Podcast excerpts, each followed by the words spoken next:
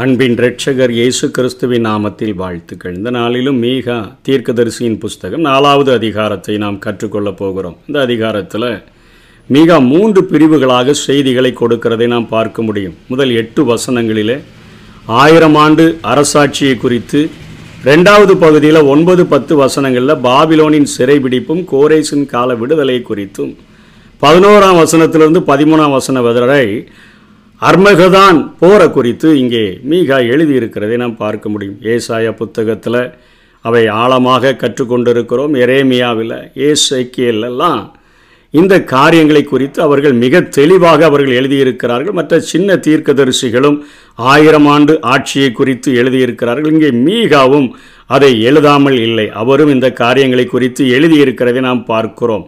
இதில் முதல் பகுதியில் ஆயிரம் ஆண்டு அரசாட்சி தான் இனிமேல் கடைசியில் இந்த பூமியில் நடக்க போகிறது. அதற்கு முன்பாக அர்மகதான் யுத்தமானது நடக்க போகிறது. நடந்து முடிந்த காரியம் இந்த நாட்களில் மீகா சொல்லும் பொழுது நடக்கலை. ஆனால் அதற்கு ஒரு நூறு ஆண்டுகளுக்கு பின்பாக நடந்த காரியம்தான் ஒன்பது பத்தாம் வசனங்களில் பாபிலோனுடைய சிறைபிடிப்பும் கோரேசின் கால விடுதலையும். கிமு ஐநூற்றி அர் ஐநூற்றி எண்பத்தாறு வரையிலும் அறுநூற்றி அஞ்சிலிருந்து ஐநூற்றி எண்பத்தி ஆறு வரையிலும் மூன்று கட்டமாக சிறைபிடித்து செல்லப்பட்ட அந்த தம்முடைய ஜனங்கள் யூத ஜனங்கள் கிமு ஐநூற்றி முப்பத்தி ஒன்பதில் அவர்கள் விடுதலையாகி வந்து அங்கே இடிந்து கிடக்கிற அங்கே ஆலயத்தை அவர்கள் கட்டுவார்கள் என்கிற தீர்க்க தரிசனத்தின்படி எழுபது ஆண்டுகால சிறையிருப்புக்கு பின்பாக அவர்கள் திரும்பி வந்த காரியத்தை குறித்து இங்கே ஒன்பது பத்து வசனங்களிலே அவர் எழுதியிருக்கிறார். பிரசவிக்கிற பெண்ணுக்கு ஒத்த வேதனை உனக்கு உண்டாகும். அது சிறையிருப்பை குறி குறிக்கிறது. நீ நகரத்திலிருந்து புறப்பட்டு வெளிகளில் தங்கி பாபிலோன் வரைக்கும் போவாய். அங்கே விடுவிக்கப்படுவாய். அங்கே கர்த்தர் உன்னை உன் கை எதிரிகளின் கைக்கு நீங்களாக்கி மீட்பார். என்று சொல்லி எழுபது ஆண்டுகள் கழித்து அதாவது கிமு ஐநூற்றி முப்பத்தி ஒன்பது கோரேசினுடைய நாட்களில் நீங்கள் விடுதலை பெற்று வருவீர்கள் என்கிற காரியத்தை குறித்து இங்கே மீகா தீர்க்க தரிசனம் உரைக்கிறதை பார்க்கிறோம். அதனை தொடர்ந்து தான் இங்கே ரெண்டாவது பகுதியாக கடைசியில் எழுதி வச்சிருக்கிறார். அது பதினோராம் வசனத்திலிருந்து பதிமூன்றாம் வசனம் வரையிலும். சியோன் தீட்டுப்படும்படியாக எங்கள் கண்கள் அவளை காண்பதாகலாம் சொல்லி அநேக ஜாதிகள் இந்த உபத்திரப காலம் மகா காலங்கள் முடிந்த பின்பாக அங்கே இஸ்ரவேலுக்கு விரோதமாக யுத்தத்திற்கு கூட்டம் கூடி வருவார்கள்.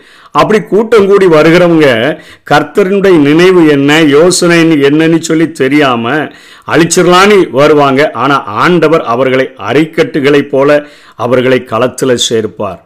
இந்த உபத்திரவ காலம் மகா உபத்திரவ காலம் முடிந்த பின்பாக இயேசு கிறிஸ்துவனுடைய இரண்டாவது வருகையில் ஒரு மகா பெரிய யுத்தத்தை அர்மகதான் போரை ஆண்டவரே முன்னின்று இயேசுவே முன்னின்று நடத்துவார்.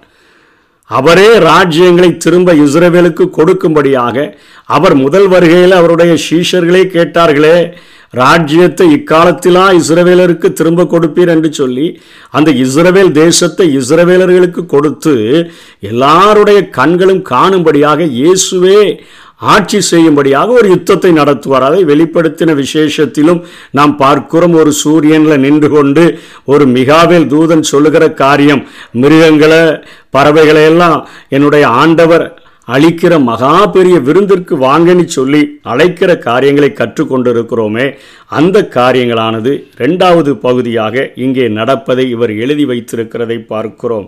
சீயன் குமாரத்தியே நீ எழுந்து போரடி உன் கொம்புகளை இரும்பும் உன் குழம்புகளை வெண்கலமும் நீ அநேக ஜனங்களை நொறுக்கி போடுவாய்.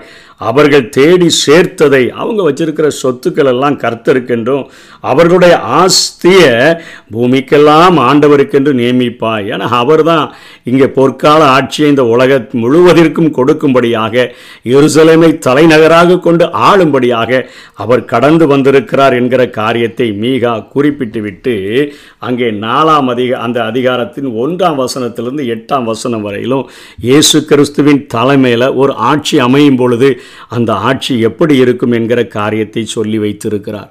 கடைசி நாட்கள் இன்னைக்கு தேவன் இவ்வுலகம் முழுவதையும் ஆளப்போகிறார் என்கிறத சொன்னால் யாருமே நம்புறதில்லை. ஒவ்வொரு நாட்டுக்கு ஒவ்வொரு பிரதமர்கள் இருக்கிறார்கள் ஒவ்வொரு படைகள் இருக்குது தங்களை பாதுகாப்பதற்கென்று அநேக காரியங்களை செஞ்சு வச்சிருக்கிறாங்க. உலகம் முழுவதையும் இயேசு எப்படி ஆளுவார் என்று சொல்லி இன்னைக்கு அநேகர் அநேக காரியங்களை கருத்துக்களை வெளிப்படுத்துகிறவர்களாக இருக்கலாம். மனிதனுடைய திட்டணங்கள் திட்டங்களை யோசனைகளை எல்லாம் தவிடுபொடி ஆக்கிட்டு கடைசி நாட்களில் எப்படி தானியல் ஒரு தரிசனத்தை பார்த்தாரோ கையால் பெயர்க்கப்படாத ஒரு கல் அது உருண்டு வந்து அந்த சிலையினுடைய பாதத்தில் மோதி அவைகளை எல்லாவற்றையும் இந்த பூமி முழுவதிலும் பறக்கடிக்க வச்சுட்டு பெரிய பர்வதமாக மாறினதோ அதே போல இயேசு கிறிஸ்து இந்த உலகம் முழுவதையும் ஒரே ஆட்சியாளராக ஒரே அதிபதியாக இருந்து ஆளுகிறவராக ராஜாதி ராஜாவாக இறங்கி வரப்போகிறதை இங்கே மீகாவும் சொல்லுகிறார். கர்த்தருடைய கடைசி நாட்களில் கர்த்தருடைய ஆலயமாகிய பர்வதம் பர்வதங்களின் கொடுமுடியில் ஸ்தாபிக்கப்பட்டு மலைகளுக்கு மேலாய் உயர்த்தப்பட்டிருக்கும் எல்லா ஜாதிகளும் அதனிடத்திற்கு ஓடி வருவார்கள். திரளான ஜாதிகள் புறப்பட்டு வந்து நாம் கர்த்தரின் பர்வதத்துக்கும் யாக்கோபின் தேவனுடைய ஆலயத்துக்கும் போவோம் வாருங்கள் அவர் தமது வழிகளை நமக்கு போதிப்பார் நாம் அவர் பாதைகளில் நடப்போம் என்பார்கள். இன்னைக்கு வழிகள் போதிக்கப்படுது பாதையில் யாருமே நடந்த மாதிரி தெரில மனம் திரும்பாத ஜனங்களை பார்க்கிறோம். அன்னைக்கு அவர் போதிக்கும் பொழுது அங்கே எல்லாரும் அதன்படி நடப்போம் என்று நடப்பார்கள். ஏனெனில் சியோனில் இருந்து வேதமும் எருசலேமில் இருந்து கர்த்தரின் வசனமும் வெளிப்படும். அவர்கள் திரளான ஜனங்களுக்கு நியாயம் தீர்த்து தூரத்தில் உள்ள பலத்த ஜாதிகளை கடிந்து கொள்வார் அப்பொழுது அவர்கள் தங்கள் பட்டயங்களை மண்வெட்டிகளாக தங்கள் ஈட்டிகளை அறிவாள்களாகவும் அடிப்பார்கள். ஒரு ஜாதிக்கு விரோதமாய் மறு ஜாதி பட்டயம் எடுப்பதில்லை. இனி அவர்கள் யுத்தத்தை கற்பதும் இல்லை யுத்தமே இருக்காது. இயேசு கிறிஸ்துவின் ஆட்சியில் உண்மையிலே அவர் சமாதான காரணராக இந்த உலகம் முழுவதையும் ஆளுவார். இதற்கு முந்தின அதிகாரத்தில் அங்கே ஆளுகிறவர்கள் எப்படி இருந்தார்கள்? ஆசாரியர்கள் எப்படி இருந்தார்கள்? தீர்க்கதரிசிகள் எப்படி இருந்தார்கள்? அதற்கு அப்படியே நேர் மாறாக என் ஆண்டவர் இருக்கிறதை பார்க்கிறோம். அங்கே தூரத்தில் இருக்கிறவனை பலத்த ஜாதியாக இருந்து சேட்டை பண்ணுகிறவனை அவர் கடிந்து கொள்வார் என்று சொல்லி பார்க்கிறோம். அங்கே ஆண்டவர் சியோனிலிருந்து வேதத்தை எருசலேமிலிருந்து கர்த்தருடைய வசனத்தை வெளிப்படும்படியாக செய்வார். திரளான ஜனங்களை அவர் சரியாக நியாயம் தீர்க்கிறவராக இருப்பார் அப்படி நியாயம் தீர்க்கும் பொழுது ஜனங்களுக்குள்ளாக தேசங்களுக்குள்ளாக அங்கே பட்டயங்களை மண்வெட்டிகளாக மாற்றிடுவாங்க இன்றைக்கி மண்வெட்டியை பட்டயமாக மாற்றி யுத்தம் நடந்து கொண்டிருக்கிறது. உலக சமாதானம் ஐநானிலாம் சொல்லி பார்த்தும் கூட மண்வெட்டிய பட்டயமாக்கி இன்றைக்கு எப்படி மற்றவனை அழிக்கலான்னு நினைக்கிறாங்க. ஈட்டிகளை அறிவாள்களாக அந்த நாட்களில் மாற்றிடுவாங்க. அறுவடை செய்கிறதுக்கு இன்றைக்கி அறிவாளை ஈட்டியாக மாற்றி யாரை குத்தலான்னு சொல்லி இருக்கிறாங்க. ஒரு ஜாதிக்கு விரோதமாக மறு ஜாதி பட்டயம் இன்னைக்கு எடுத்துக்கிட்டு இருக்கிறாங்க. அந்த ஆயிரம் ஆண்டு ஆட்சியில் அவர்கள் எடுப்பதில்லை. அங்கே யுத்தம் கற்பிக்கப்படுவதில்லை. இன்றைக்கி உலகம் முழுவதிலும் சின்ன நாடாக இருக்குதோ பெரிய நாடாக இருக்குதோ அவர்களுக்கு செல்வாக்கு இருக்குதோ? பணம் இருக்குதோ? தங்கள் பாதுகாப்புக்கென்று மிலிட்ரிக்காக அவர்கள் பாதுகாப்புக்காக எவ்வளோ பணங்களை செலவிடுகிறார்கள். அந்நிய தேசத்திலிருந்து அந்த காரியத்தை வாங்கணும் இதை வாங்கணும் பாதுகாப்பு கருவிகளை வாங்கி நாங்கள் பாதுகாப்பு படைகளை பெருக்கி வைத்திருக்கிறோம் என்று சொல்லுகிறத தான் இன்னைக்கு சின்ன நாடுகள்லேருந்து பெரிய நாடுகள் வரையிலும் பார்க்கிறோம். ஆனால் ஆயிரம் ஆண்டு ஆட்சியில் அங்கே யுத்தத்தை கற்பிப்பதும் இல்லை கற்பிக்க வேண்டிய அவசியமும் இல்லை. அங்கே பட்டயம் தேவையில்லை அது மண்வெட்டியாக மாறிடும் ஈட்டி தேவையில்லை அவைகள் அருவாளாக மாறிடும் அவன் அவன் தன் தன் திராட்சை செடியின் நிழலிலும் தன் தன் அத்தி மரத்தின் நிழலிலும் பயப்படுத்துவார் இல்லாமல் உட்கார்வான். சேனைகளுடைய கர்த்தருடைய வாயுதை இதை சொல்லிற்று. அதாவது இன்றைக்கெல்லாம் நைட்டு படுத்துட்டு காலையில் திறந்து பார்த்தா அந்நிய படைகள் உலாவி கொண்டிருக்கிறதை பார்க்கிற கொடுமையான நாட்களில் வாழ்ந்து கொண்டிருக்கிறோம். இஸ்ரேல் தேசத்தில் திடீரென்று அமாஸ் தீவிரவாதிகள் ஐயாயிரம் ஏவுகணைகளை ஏவினார்கள் என்று சொல்லும் பொழுது அவர்கள் திறந்து பார்க்கிற அந்த நேரத்தில் கைதிகளாக பிடித்து செல்கிற காரியங்கள் பிணங்களாக மாற்றப்படுகிற காரியம் இவர்கள் பதிலுக்கு அடிக்கும்பொழுது அங்கே ஏற்படுகிற கொடுமையான காரியங்கள் இவைகளெல்லாம் நடக்குது. ஆனால் ஆயிரம் ஆண்டு ஆட்சியில் அவன் அவன் தன்னுடைய திராட்சை செடியினுடைய நிழலில் இருந்தாலும் சரி அத்தி மரத்தின் நிழலில் இருந்தாலும் சரி எங்கே இருந்தாலும் சரி யாருமே அவனை பயப்படுத்த முடியாது. அங்கே யுத்தமே இருக்காத. அவ்வளவு ஒரு சமாதானமான ஆட்சியை சமாதான காரணராகிய இயேசு ஒருவர் மாத்திரமே தர முடியும் என்பதை இங்கே மீகா சொல்கிறார். சகல ஜனங்களும் தங்கள் தங்கள் தேவனுடைய நாமத்தை பற்றி கொண்டு நடப்பார்கள். நாங்களும் எங்கள் தேவனாகிய கர்த்தருடைய நாமத்தை பற்றி கொண்டு என்றென்றைக்கும் உள்ள சதா காலங்களிலும் நடப்போம். கர்த்தர் சொல்லுகிறது என்னவென்றால் அந்நாளிலே நான் நொண்டியானவளை சேர்த்து தள்ளுண்டவளையும் தீங்கு அனுபவித்தவளையும் கூட்டிக் கொண்டு நொண்டியானவளை மீதியான ஜனமாகவும் தூரமாய் தள்ளுண்டு போனவளை பலத்த ஜாதியாகவும் வைப்பேன். அவர்கள் பேரில் கர்த்தர் சியோன் பர்வதத்தில் இது முதல் என்றென்றைக்கும் ராஜாவாயிருப்பார். இயேசு கிறிஸ்து ஒருவரே.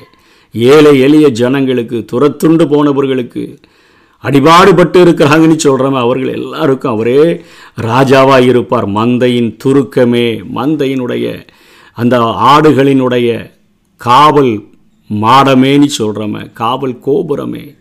மந்தையை காக்கிற கோபுரமாக அவர் இருப்பார். சீயோன் குமாரத்தின் அரணே இயேசு கிறிஸ்துவே சீயோன் குமாரத்தின் அரணாக இருப்பார். முந்தின ஆளுகை உன்னிடத்தில் வரும். ராஜரிகம் எருசலேம் குமாரத்தின் இடத்தில் வரும். நீங்கள் தான் எருசலேமை தலைநகராக கொண்டு அந்த உலகம் முழுவதையும் ஆளுகிற ஒரு ஆட்சியானது இந்த உலகம் முழுவதிலும் காணப்படும் என்று சொல்லி இங்கே சொல்லுகிறதை பார்க்கிறோம். இப்பொழுதும் நீ சத்தமிட்டு கதறுவானேன். ராஜாவானவர் உன்னிடத்தில் இல்லையோ? உன் ஆலோசனைக்காரர்கள் அழிந்து போன. இது திரும்ப அந்த சிறையிருப்பின் நாட்களை குறிக்கிறது எட்டு வசனங்கள் வரையிலும் ஆயிரம் ஆண்டு அரசாட்சியை இங்கே சொல்லி இருக்கிறதை பார்க்கிறோம். ஏசாயாவிலும் இதே வசனங்களை ஏசாயா தன்னுடைய அதிகாரத்தில் எழுதியிருக்கிறார் கடைசி நாட்களில்.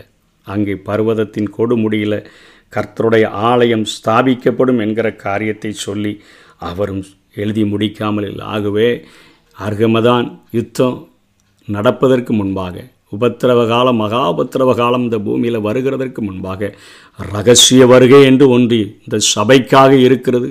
சபையின் நாட்களில் கிருபையின் யுகத்தில் வாழ்கிற நம்ம அவர் எடுத்துக்கொள்ளும்படியாக நம்மை பரிசுத்தப்படுத்துவோம் ஆயத்தமாகுவோம். கர்த்தர் தாமே நம்மை ஆசீர்வதிப்பாராக. ஆமை எருசலேம் நகரம் மலைகளால் எப்போதும் சூழ்ந்து இருப்பது போல் எருசலேம் நகரம் மலைகளால் எப்போதும் சூழ்ந்து இருப்பது போல் இப்போதும் எப்போதும் கத்தர் நம்மை சூழ்ந்து சூழ்ந்து காத்திடுவார். இப்போதும் எப்போதும் கர்த்தர் நம்மை சூழ்ந்து சூழ்ந்து காத்திடுவார்.